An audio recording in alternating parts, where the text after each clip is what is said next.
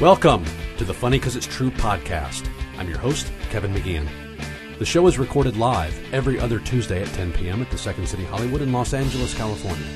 Storytellers are either predetermined or chosen randomly on the night of the show to tell a true story based on different themes, and this podcast is a mixed bag of some of my favorites. The theme of this episode is Caught Three Stories of Dicey Predicaments. Keith Ray gets caught in a closet, Jessica Lee Williamson gets caught in a lie, and I get caught at a nude beach. But let's not dawdle. First up, Keith Ray.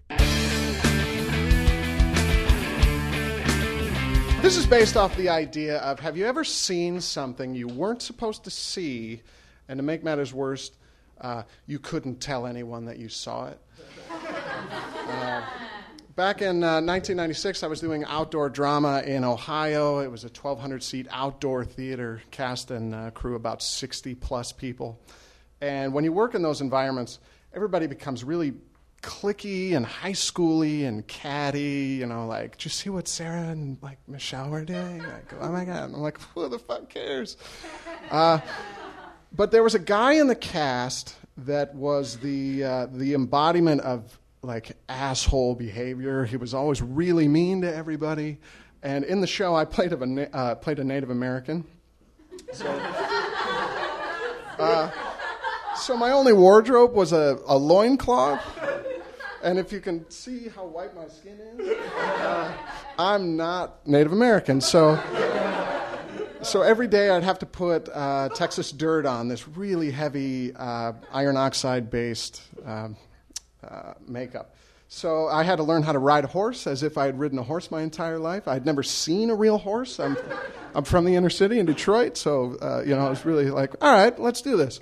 Uh, but I'm really secure in uh, my abilities, in my looks. You know, I'm not like overly confident or whatever. But this guy always went out of his way of like, "What's up, dude? You look like a fucking idiot." You know, like, thanks. Uh, but one day, uh, uh, I was seeing this girl in the cast, and we were trying to keep it like hush hush, and and uh, and it was very difficult to do. Uh, one day there was this house party, and this asshole guy had this vest on that his uncle had given him. and he walked up to people before the show. We had a rehearsal before the show, so he was like, "Hey man, what do you think of my vest?" And people were like, "It's cool." You know, and, and he knew, he must have known that everybody was like, fuck you, dude, fuck you, and your shitty fucking vest, you're an asshole, fuck you. But he was like begging for compliments. So uh, we, there was a house party. We go to this house party, and I just loved being a fly on the wall to all the people that he was asking, like, what do you think of my vest? And people were like, go fuck yourself, you know.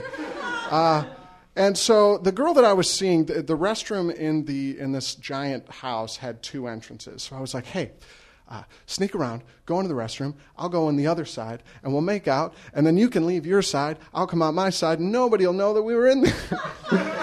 Yay! Really cool plan. So, I go in my side. She goes in hers. Um, she leaves out of hers after we make out, you know. Uh, and as I'm coming out of mine, I freak out for some reason, and that asshole is coming in my door. So I'm like, oh wait, and my logistics were off. Like, if he sees me coming out where she was, he'll know. and, and, you don't want that guy knowing about any of that because he'll out you about it. So uh, I do the idiot thing and I dive into the closet. and the closet has one of those accordion folding doors, right? So I'm like, next to this toilet paper, I'm under this big shelf, and I'm holding the center of the accordion doll. Of like, eh, if if you hold it tight, no matter how strong he is, he won't be able to open it. so uh, we had all been drinking. We were all underage, like 19, 20, but but we were all drinking. And uh, I'm sitting in this closet, and I'm looking through the center of it, and all I could see was the back of him and his shitty fucking vest and the, the, the toilet lid up. And he's just standing there, and it's like uncomfortable silence. And I'm just like, pee already, just pee. And, uh, and he's, he can't. So he's, all I hear is, get out of my body.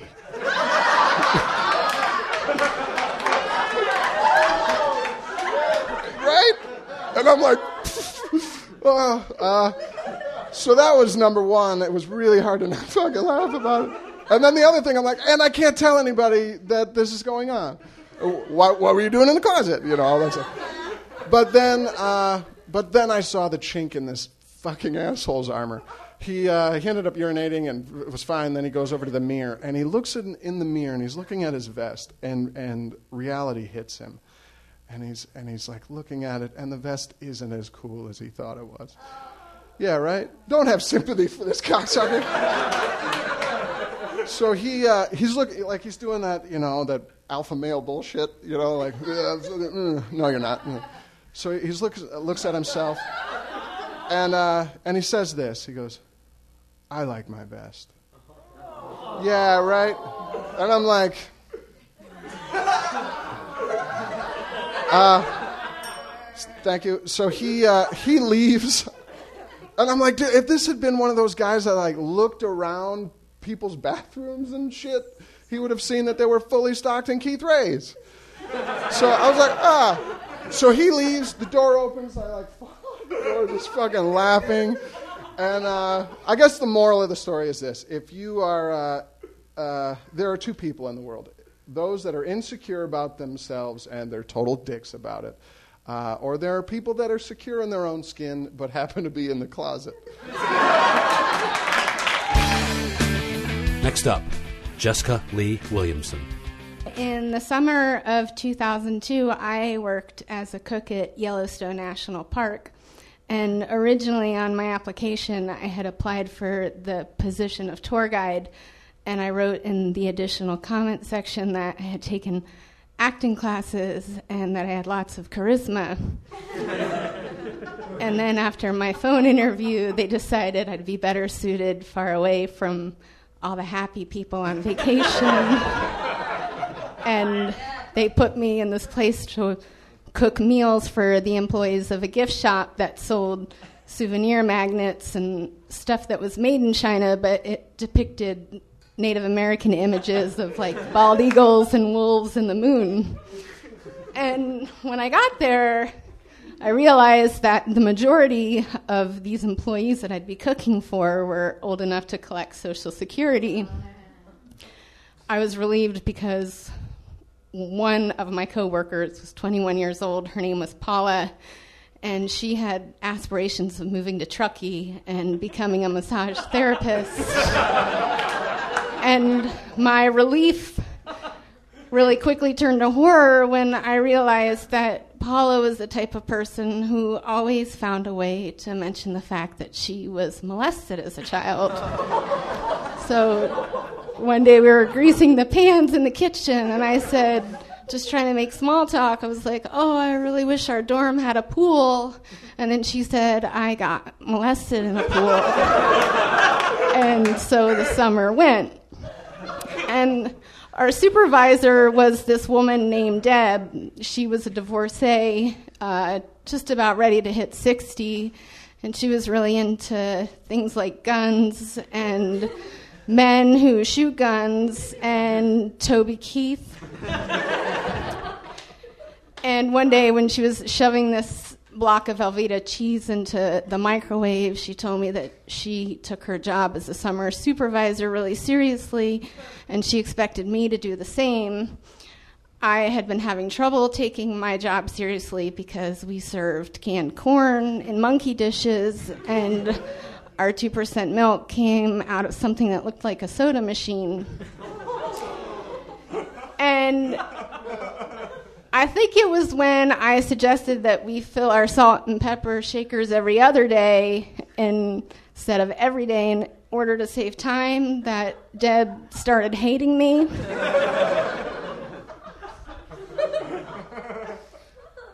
Paula, you know, was always dropping in the molestation thing. And so she kind of had this soft spot in Deb's heart. And Deb just decided she had it out for me. She would come and knock on my dorm room, which was right down the hall from the kitchen. She'd come at six in the morning and tell me I didn't do a good enough job cleaning the mustards, or, you know, it was always something that I had to go back and do. And then one day the night cook got taken away in an ambulance because he was like in his 70s and he had d- diverticulitis or something, and he could no longer be the night cook. And so she needed me or Paula to be the night cook. And I knew if I showed any kind of excitement whatsoever, you know, or raised my hand too quick, Deb would be like, keep your enemies closer. so I just did nothing. I just acted like I didn't care what she did with me, you know. And before I knew it, I was working the night shift by myself. And I, you know, sing that song, The Night Shift, to myself. I was really excited about it, but fun times never last. And Deb kept a hawk's eye on me, and she gave me a really set menu to adhere to. Like, she told me everything I had to cook every night. And she moved into the bedroom that was directly across from the kitchen. And then she also set up a comment card box, which would eventually be my downfall because old people love to complain about stuff. And it filled up right away with, it was usually like a rhetorical question, like, why does this girl cut the lettuce this big? Or, hasn't this girl ever heard of cottage cheese? And then one night, it was hot dog night. I heard someone mutter the phrase, My colon will never forgive me. And I just got really fed up. And I decided if everyone else could complain, then I could complain too. So I wrote on a comment card, We're so damn sick of hot dogs. And I stuffed it in the box. And really, I was more sick of cooking hot dogs than I was of eating them. But if I had written that on the card, it wouldn't have been anonymous. And so a week later, Deb calls a meeting with corporate from the head office, and she hands out these enlarged photos of my comic card. and we're all sitting in there, and they're like mulling over it for an hour. And I had this notebook, and it, I had written on the cover of it in like a red Sharpie marker, MYOB. And I could just see Deb's eyes going from the notebook to the we're so damn sick of hot dogs.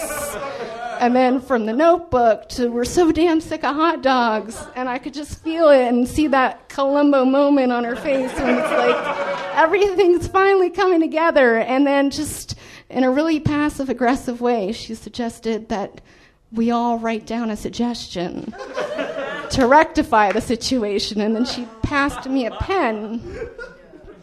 And I picked up the pen with my left hand because because I'm really smart and because I'm not going to go down like that. and I wrote my suggestion with the confidence and the wherewithal of a 5-year-old child. and I wrote maybe we could stop cooking hot dogs so often. Thank you. And finally, me, Kevin McGeehan. My mother, Patty, up until the age of when I was 14, thought that I would, in her words, turn out gay. and this was coming from a, an ill informed uh, pre baby boomer that didn't quite understand that homosexuality does not necessarily uh, come from nurture she was concerned because she was a single mom, and she thought because she infused my life with so much classical music, um, British literature, and um, a, a, huge appreciation for Barbra Streisand, who is very, very good. If you grow up listening to just that, um, she was scared that because of her influence, that that was I was going to become gay. But she told me uh, later in life that there was one moment that made her know beyond a shadow of a doubt that that was not the case. And it was the day that I got the worst sunburn I've ever gotten. So when I was 14, we went, we flew across the country to California, to Santa Cruz, California, to go to one of my uncle's weddings. And they wanted to keep the family together, so they rented a house uh, for all of us to stay in. And it was the Clint Eastwood house that he stayed in during the filming of the movie The Dead Pool. How do I know this? They had Clint memorabilia in every room. So we were staying in the Clint Eastwood house. It was really nice. It was overlooked the ocean, and there was one thing we were told when we first came in is that there is a private beach attached to the house, and there's one key that opens the lock. No more, just one. So on one of the first days that we were there, all the family started reminiscing, and I was the youngest by far. I was the only kid there. Everybody else was the adults of the family, and no one had had kids at that point, so it was just me, and I had nothing to relate to them with. They were sitting around reminiscing, talking, fighting, calling each other names, and I could not fit into the conversation because none of the things they were talking about I was even born for. And one of the things that always bothered me was the fact that I was never part of anyone reminiscing in my family. So, bored out of my mind, I take the one and only key to the beach, unlock the door, go down, and I walk across this long boardwalk, and then I walk down, and it opens up to this rock faced beach, just secluded from the house. You couldn't see it from the house, just this little alcove, just by itself. And I walked around, I walked into the ocean, and uh, it was really fun for about five minutes, and I was bored. and being a melanin challenged adult, I can't stay out in the sun very often or very long. So what I did is I kind of just sat in the shade for a minute, got bored. There was nothing for me to do, and then out of the corner of my eye, I see uh, two women approaching, and they make their way closer. They get about 25 feet from me, and because I was of that age, and I'd still do it now, uh, I wanted to see what they look like in bathing suits. So I kind of, in my periphery, set up a nice stance so I could see, and then I was just going to leave right after I got my glimpse, got my mental picture, and then could just move on. So as I'm, I see them put their stuff down, and they start to uh, take off their muumuus or whatever they were wearing, and thinking they're going to go to their bathing suits, and then as I turn to slowly and coolly make my way up and out, they take off all of their clothes and they're completely naked standing there, and I plop right down on the sand. like that's what I meant to do. So now these women are naked, 25 feet away from me, and at this point at 14, I had never seen a boob in real life, let alone four. I don't know what to do because I want to stay and watch. But how can I do that and not seem creepy? Here's my plan. What I'm going to do is I'm going to keep changing positions like that's what I mean to do, even though I just want to get different angles of them naked. This goes on for two hours.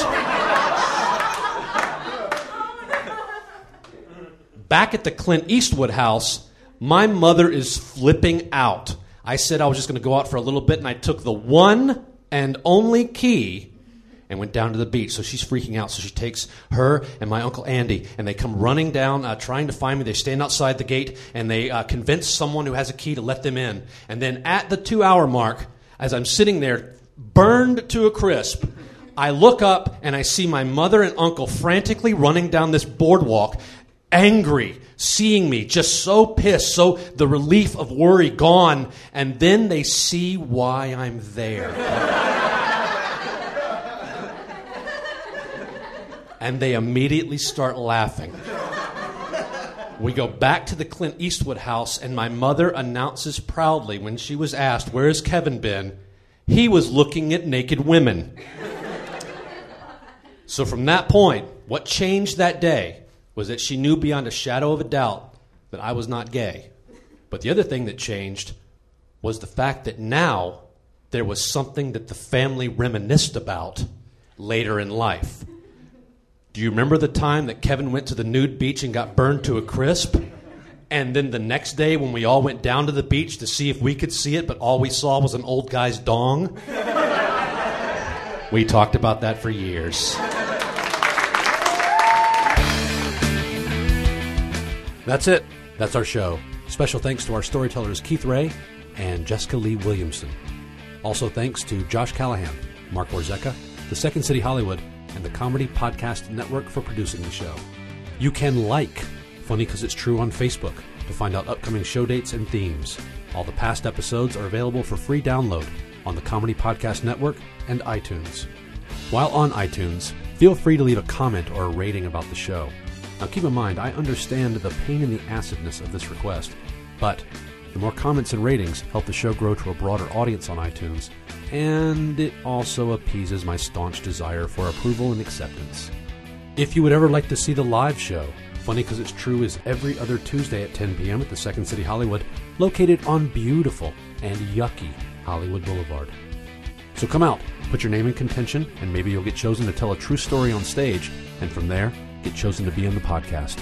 My name is Kevin McGeehan. Thanks for listening.